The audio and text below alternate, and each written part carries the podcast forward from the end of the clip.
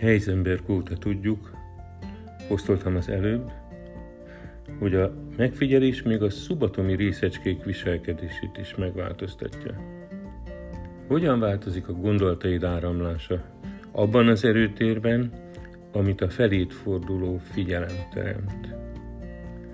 Ugye ez a találós kérdés, ami foglalkoztat most ismét, mert azt látom, azt tapasztalom nap mint nap, hogy a valódi figyelem, az a bizonyos odaszentelt figyelem, az, a, az az ítélkezésmentes, amit egy tiszta lapot ad a másiknak, és valódi érdeklődéssel fordul felé, az annyira ritka jószág, hogy amikor mégis találkozik vele valaki, akkor, akkor kinyílik, akkor, akkor, akkor megnyílik, és akkor lehetőséget teremtődik arra, hogy saját magával találkozhasson, hogy saját magát megtapasztalhassa, mert ha, ha azt látja, hogy látja, érzi, azt tapasztalja, hogy a, hogy a másik őszintén is, és valóban érdeklődik,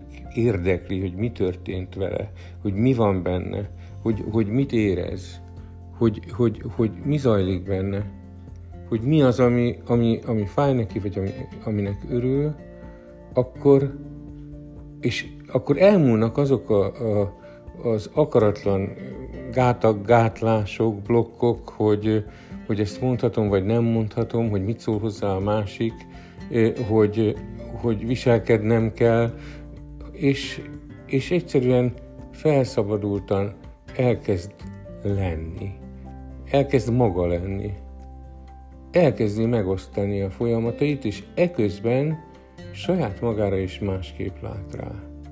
Nem csak a megfigyelő, vagy a figyelmét oda ajándékozó oldaláról, hanem a figyelmet kapó oldaláról is megtapasztaltam ezt nem egyszer, és azt kell mondjam, hogy a számos vagy számtalan ö, pszichoterápiás vagy mentálhigiénis munka segítő, támogató kapcsolat összes eszközök közül ez az alfája és az omegája annak a kísérésnek, amivel segítjük, hogy a másikban megszülessenek azok a felismerések, vagy eljusson oda, ahová már rég szeretne eljutni, de állandóan csak köröz körülötte, vagy fölötte, vagy alatta, vagy mellette, mert hogy is megy ez általában?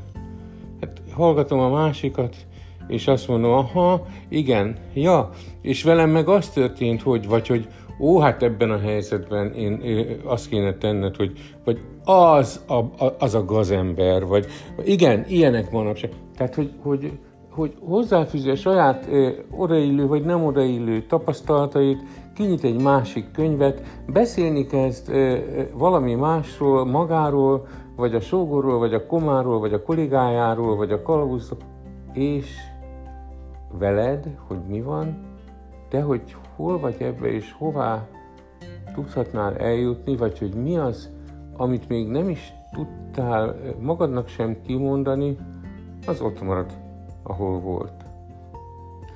Hogy hogy tapasztaltam én meg a, az értő figyelemnek a hatását?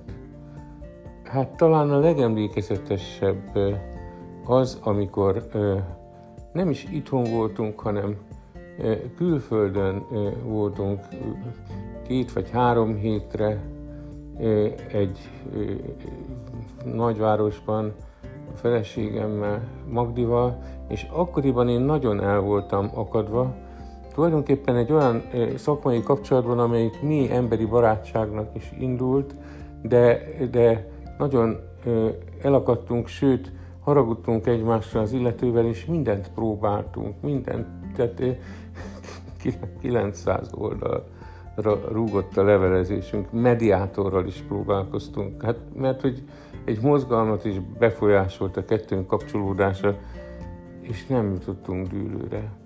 És én meg oda jutottam, hogy, hogy elkezdtem a saját működési módomban, viselkedésemben keresni az én oldalamról az egésznek az okát. Tudtam, hogy ez mindig két oldalú dolog, de hát a másik az a másik dolga, én a magaméval elmentem kollégákhoz. Az egyikhez nem kis nevű valaki, tíz ülésbe, a másikhoz húsz ülésbe, és húsz ülésbe, és csak nem jutottunk egyről kettőre. Csak nem vergődtem zöldágra. És akkor ott, ahol ott ültünk egy szállodai szobában a Magdival, és mondom neki, te Magdi, te olyan, olyan jó meghallgató vagy, hát ez a, ez, ez a mesterséged, sőt hivatásod, sőt művészeted csúcsa. Nem hallgatsz meg engem? Hadd mondjam neked a magamét. Természetesen ugye ez egy ilyen kontraindikált, egy ellenjaval dolog lenne házasfelek között, mert ugye a másfajta kapcsolat, de mi ezt nagyon jól tudtuk széthéjazni a Magdival mindig, és, és akkor is azt mondta, hogy oké, okay, próbáljuk meg. És egy órát beszéltem, és ő figyelt, de úgy figyelt, hogy nem volt kárbeléje, tehát érezted, éreztem, hogy, hogy, hogy veszi, hogy fogja, hogy követi, de nem irányítja. Még csak nagyon kérdéseket se tett fel, és ez fontos is volt nekem. Mert olyan ö, fordulatok voltak abban, amit mondtam, hogy és akkor lehet, hogy ebből az következik, csak nem, hát ne, na hát, ilyen, ilyen tantuszpottyanások csörrentek ott nagyon sűrűn. Három ülésben, három alkalommal eljutottam a megnyugvásig, egy új egyensúlyig. Köszönöm, Magdi, ma is köszönöm, és a felismerést is köszönöm, és az élményt is, amit azóta nagyon sokan megéltek velem, és nagyon sokan megélnek a csoportjainkban is, amikor diádozunk például a vállás és újjászületés csoportokban, és nagyon sokan megélnek a háborítatlan szülés kapcsán, emlékszem, mikor egy anyuka a tíz évvel az előtti szüléséről azt mondta, hogy az volt a legfantasztikusabb, hogy abban az órában mindenki, mindenki rám figyelt. Nem csak arra, amit mondtam, hanem arra is, amit éreztem. A gondolataimat is kitalálták. Nem volt még egy ilyen pillanat az életemben. Nem volt még egy ilyen pillanat az életében.